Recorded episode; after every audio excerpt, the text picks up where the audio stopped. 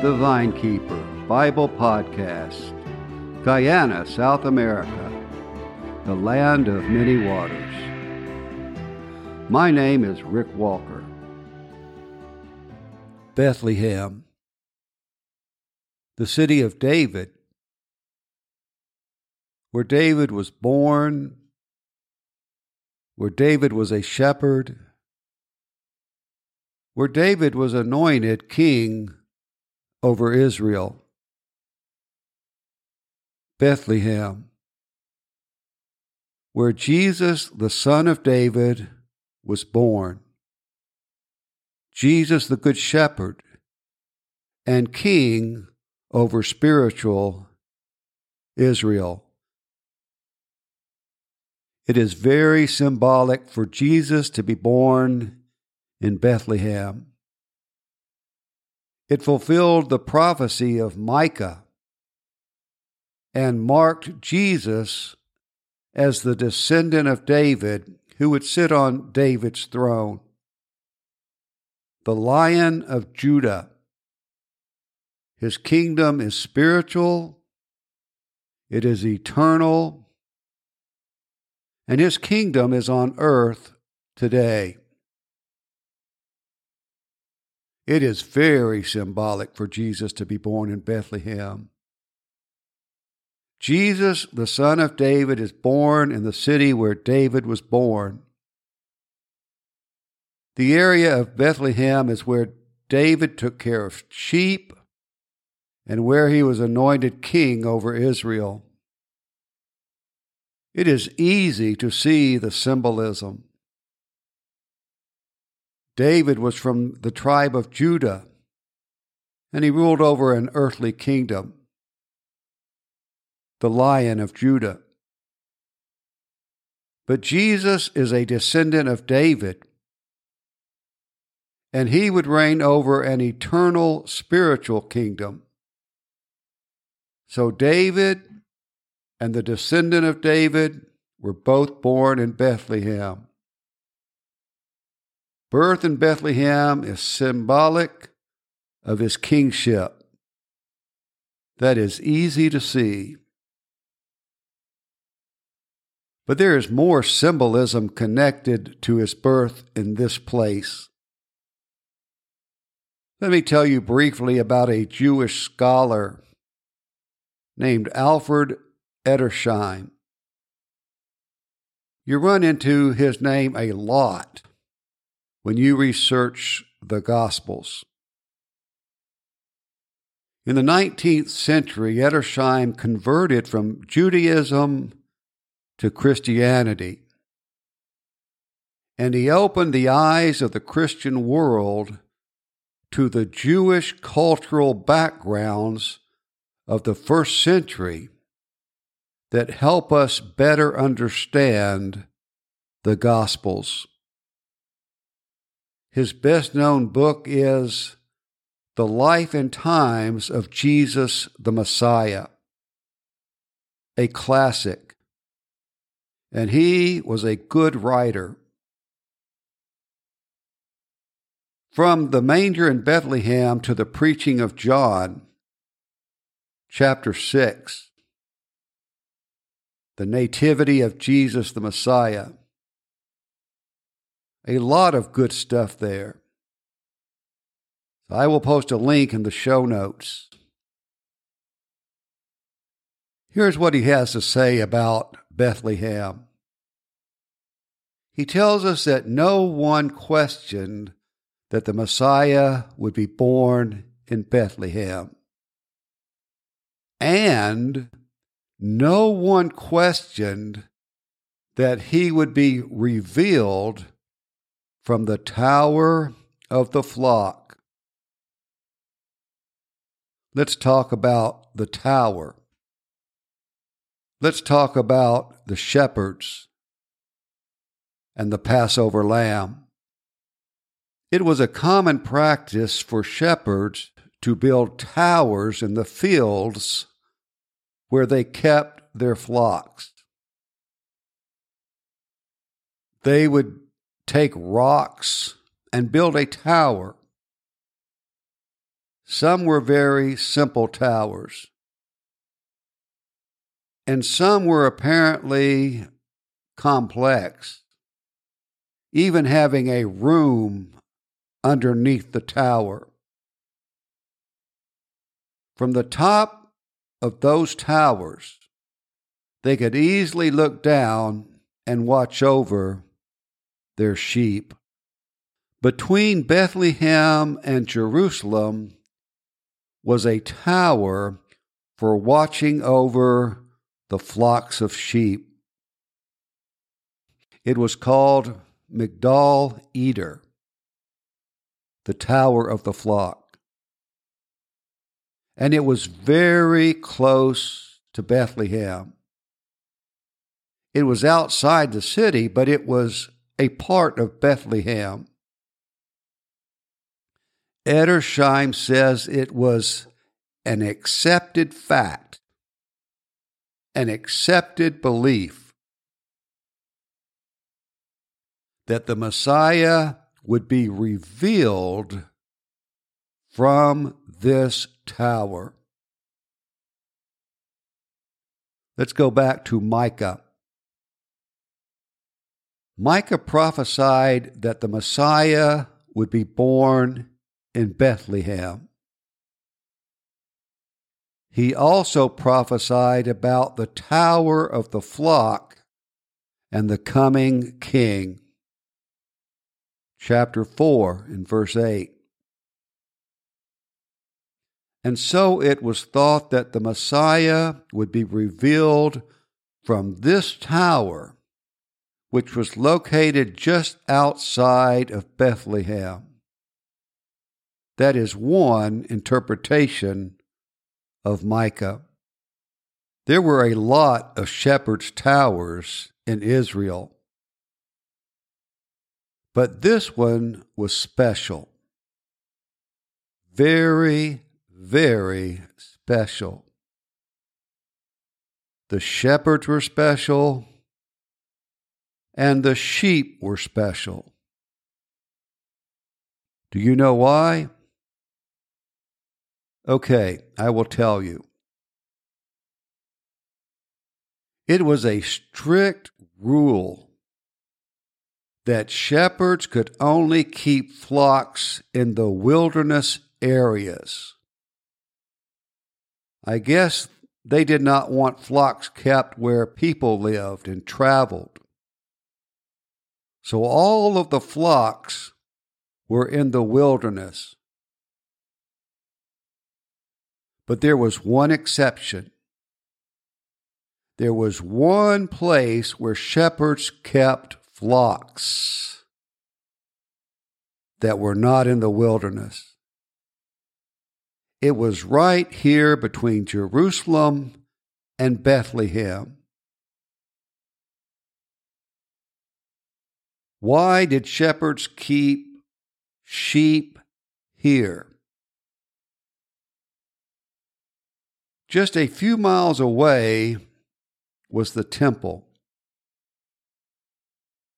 And the temple required a lot of sheep for sacrifices. Every morning, a lamb was sacrificed at nine o'clock and every afternoon another one was sacrificed at three o'clock. Every Sabbath there were an additional two lambs offered, so four every Sabbath. And lambs were used as sin offerings and guilt offerings and fellowship offerings. Leviticus chapters 3, 5, and 7.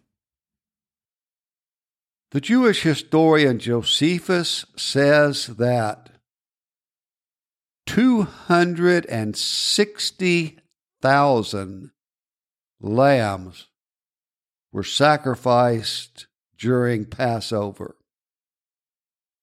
Was he exaggerating? Some scholars think so. But the temple needed a lot of sheep it was very practical to raise a sheep near the temple outside of Jerusalem, near Bethlehem. This is the place where sheep were raised for the temple. This is the place where the Passover lambs were born. It is where they were raised.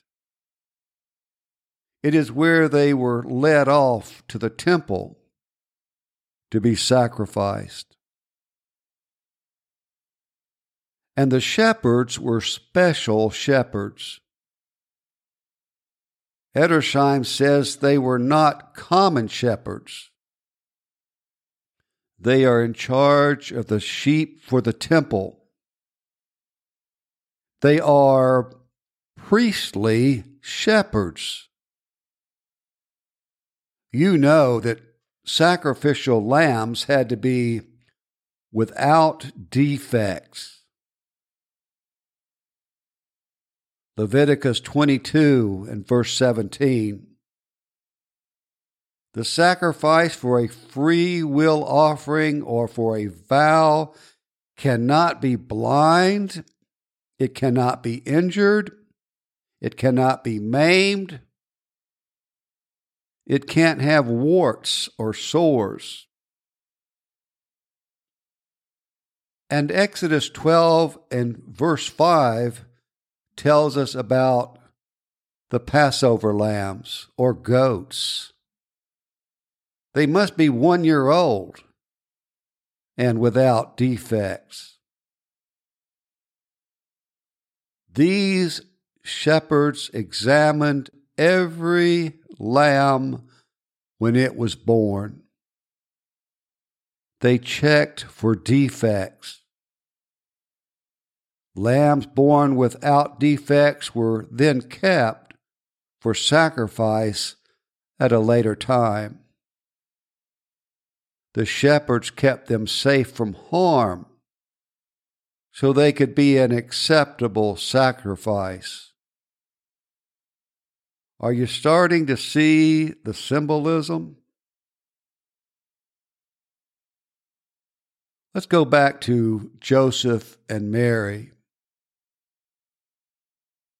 So Joseph and Mary have come to Bethlehem for the census and for Jesus to be born. But there is no place for them in the inn. The word here for inn, kataluma, can mean an inn without a host or it can mean a guest room. It may have been what they called a khan. A lot of towns had khans. It was a square shelter with open sections facing the middle. So you would get basically a section and settle in. They were outside and they were open. So you could see everyone and they could see you. And they were free for poor people and for people just passing through. Sometimes caravans. It was a community service. And when the time came to give birth, they laid him in a manger because there was no room for them to stay. Of course, a manger is a feeding tray for animals. Put the food in, the animal eats from the tray or the trough Interesting Greek word. Phatne. It's interesting because the word had two meanings. One is a feeding tray or trough. The other meaning is a stall. A stall is a small place that holds animals. It's the same word Luke used in chapter 13 and verse 15. Jesus said, You hypocrites, doesn't each one of you take your ox out of the stall? Phatne on the Sabbath and take it for water? So the word could mean manger, a feeding trough, or it could mean a stall, a pen for keeping animals. Whatever it was, it seems to have been at the tower of the flock. Either Jesus is lying in a feeding trough, or he is lying in a pen where sacrificial Passover lambs were born. There were a lot of sheep in this area. And when a sheep was ready to give birth, the shepherd would bring it close to the watchtower, maybe even inside the watchtower. Is this the place where Jesus was born? The symbolic connection is easy to see. When John was preaching in the wilderness, he said, Behold the Lamb of God who takes away the world's sin. Jesus, the Passover lamb, born in the place where Passover lambs were born. 1 Peter 1 in verses 18 and 19 tells us that we were not redeemed with perishable things like gold or silver but we were redeemed with the blood of Christ, a lamb without blemish and defect. Jesus' birth in Bethlehem is symbolic of his kingship because David was born in Bethlehem. And Jesus' birth in Bethlehem is symbolic of his sacrifice because Passover lambs were born in Bethlehem. A lion and a lamb. A lamb to redeem and a lion to rule.